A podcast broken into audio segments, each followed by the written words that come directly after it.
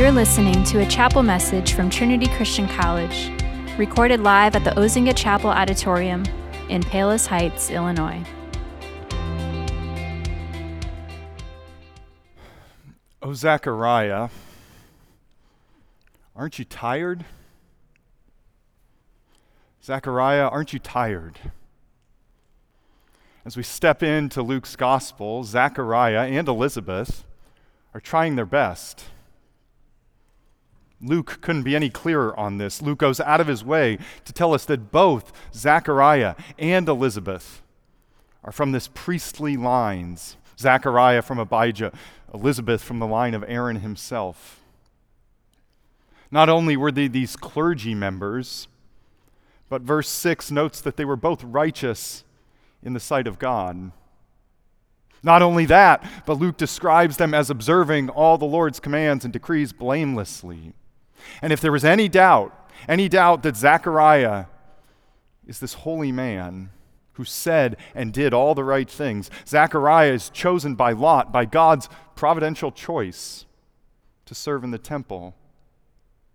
Zechariah and Elizabeth are the ideal Jewish family, doing all the right things, checking all the right boxes.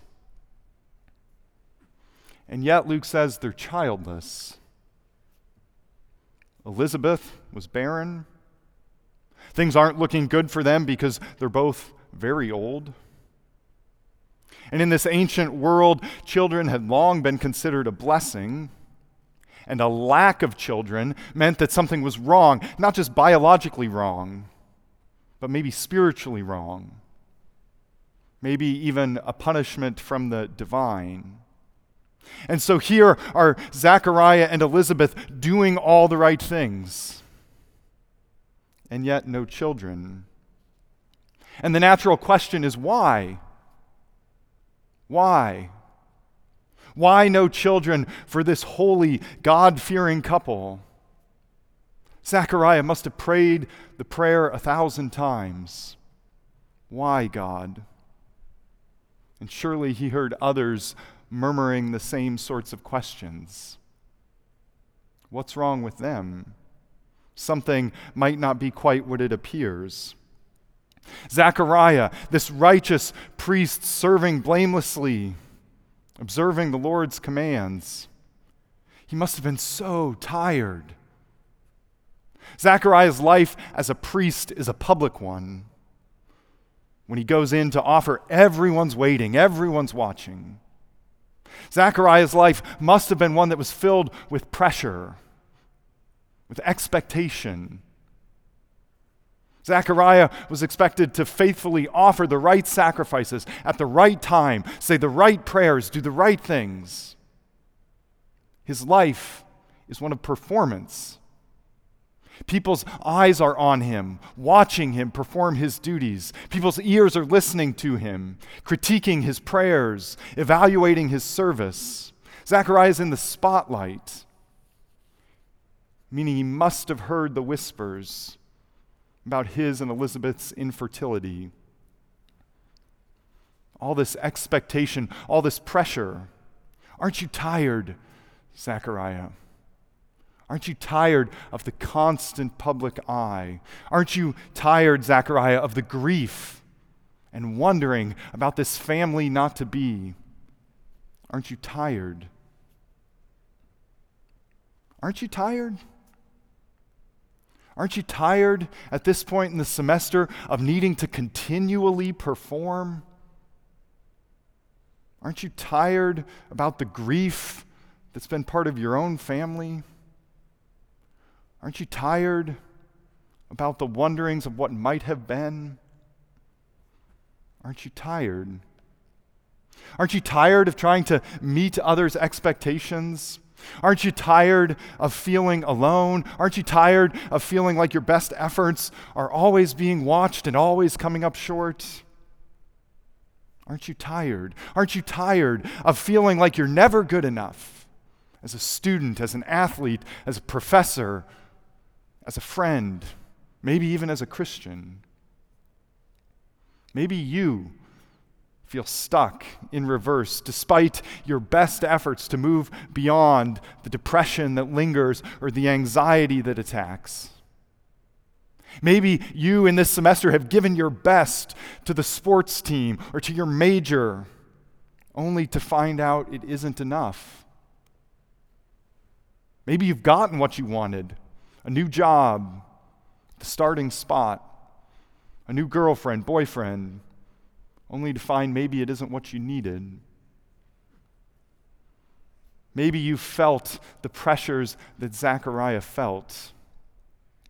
Maybe you can relate to Zechariah and Elizabeth, the ones who have done everything right and still endure this heartbreak, this frustration. Maybe you felt the eyes of everyone watching you in the classroom or at work waiting for the slightest slip up. Maybe you've felt the pressure of living this holy, obedient life to God in a culture that whispers to you, trying to entice you to hate and to greed, to addiction. Maybe you've tried your best to do the right thing for your family, for yourself, for your church, for your roommates, for your country, for God, only to feel like something is missing only to wonder what God might be up to. Aren't you tired? It can lead to destructive places. It did for a former student of mine the, when I was at the University of Iowa. We'll call her Stephanie. That's not her real name. Stephanie was a great student. She was a fine athlete at a Big Ten school. She was beautiful. She was well liked. And yet, all that pressure, left her feeling like there was no relief. Like even when everything was going right, she was still stuck in reverse. And so Stephanie turned to the one thing that she could control her eating. Control over healthy food choices quickly moved to control over portion choices, which quickly turned into control over frequency choices, which eventually turned to an eating disorder till one day Stephanie passed out in the middle of my class, her body simply shutting down. Stephanie, aren't you tired? It's in the temple that Zechariah receives God's first grace. As Zechariah is fulfilling these duties in typical Zechariah fashion, the angel shows up. Seems like a fitting place for an angel to show up announcing this miraculous child. The good news is, of course, this unexpected, impossible birth. And if you know the larger arch of the biblical story, you know that it's something that God's been up to for a long time, for so long, bringing new life, new birth to places where it had been thought impossible. These miraculous, unexpected births that move forward the story of God's redemptive plan. It's part of this grand story of the Bible. These surprising births where God is making a way where there seems no way, a way for His purposes to be accomplished. Nothing, nothing, not even infertility, is going to stop His people and His plans from advancing.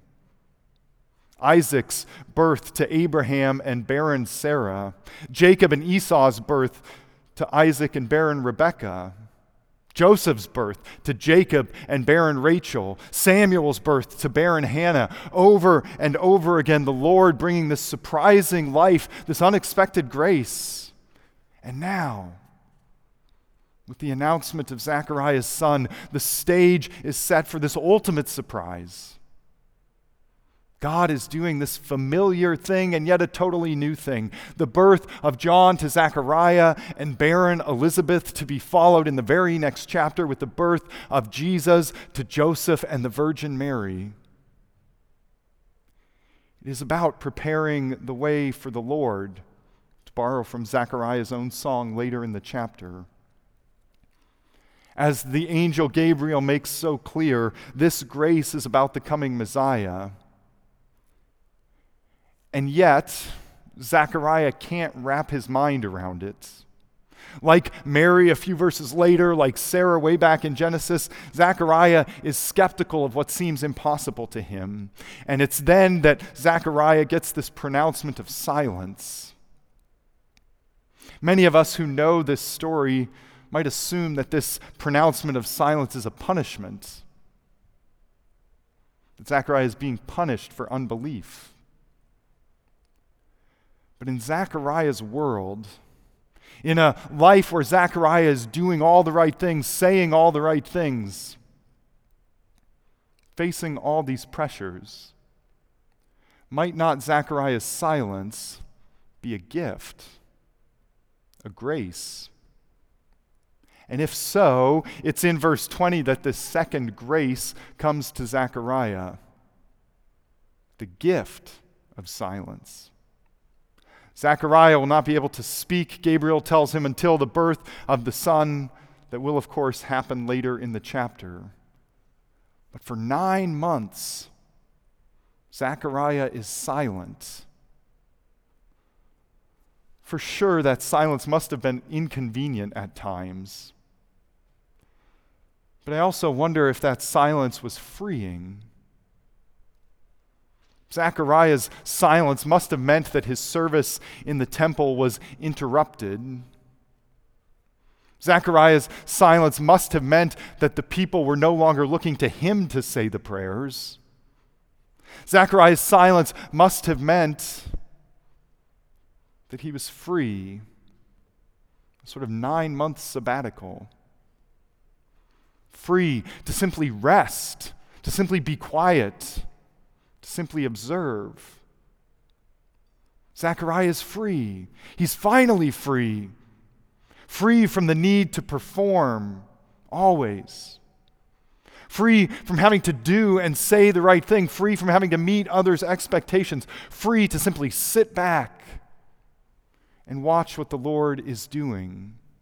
Watch this redeeming work. And so, for us in this Advent season, the gift, the grace, is for the opportunity to step back from ourselves. The invitation is to see that God's kingdom is not up to us. The invitation is instead to step into a reality where our efforts and our reputation and our abilities is not what drives the story forward. What is on offer here is a life where earning and measuring up are not what define us. To draw from Zechariah's experience, what God invites us into is a life where we can shut up because it's not us.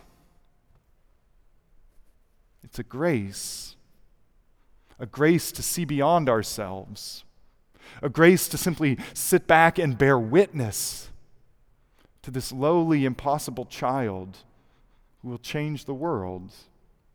God offering us a front row seat where we can set aside our performance culture, our ever inadequate works, and simply silently watch while He goes to work, restoring, redeeming the entire world through this incarnation.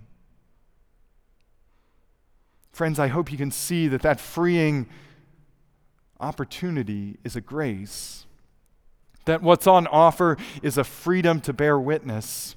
And so, in the final weeks of this semester, where you're feeling the pressures, where you're feeling the need to perform, in light of this grace, give up trying to be good enough.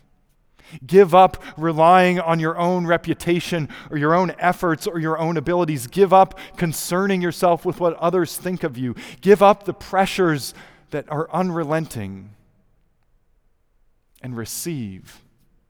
Receive the grace given to Zechariah as a grace given to you. Receive the grace of being freed from yourself, that we might simply gaze in wonder at the coming birth of Jesus Christ. Thanks be to him. In the name of the Father, Son, and Holy Spirit. May the words of my mouth and the meditations of our hearts be pleasing to you. Thank you for listening to Trinity Christian College's Chapel Podcast. To learn more about campus ministries at Trinity, visit trnty.edu slash chapel.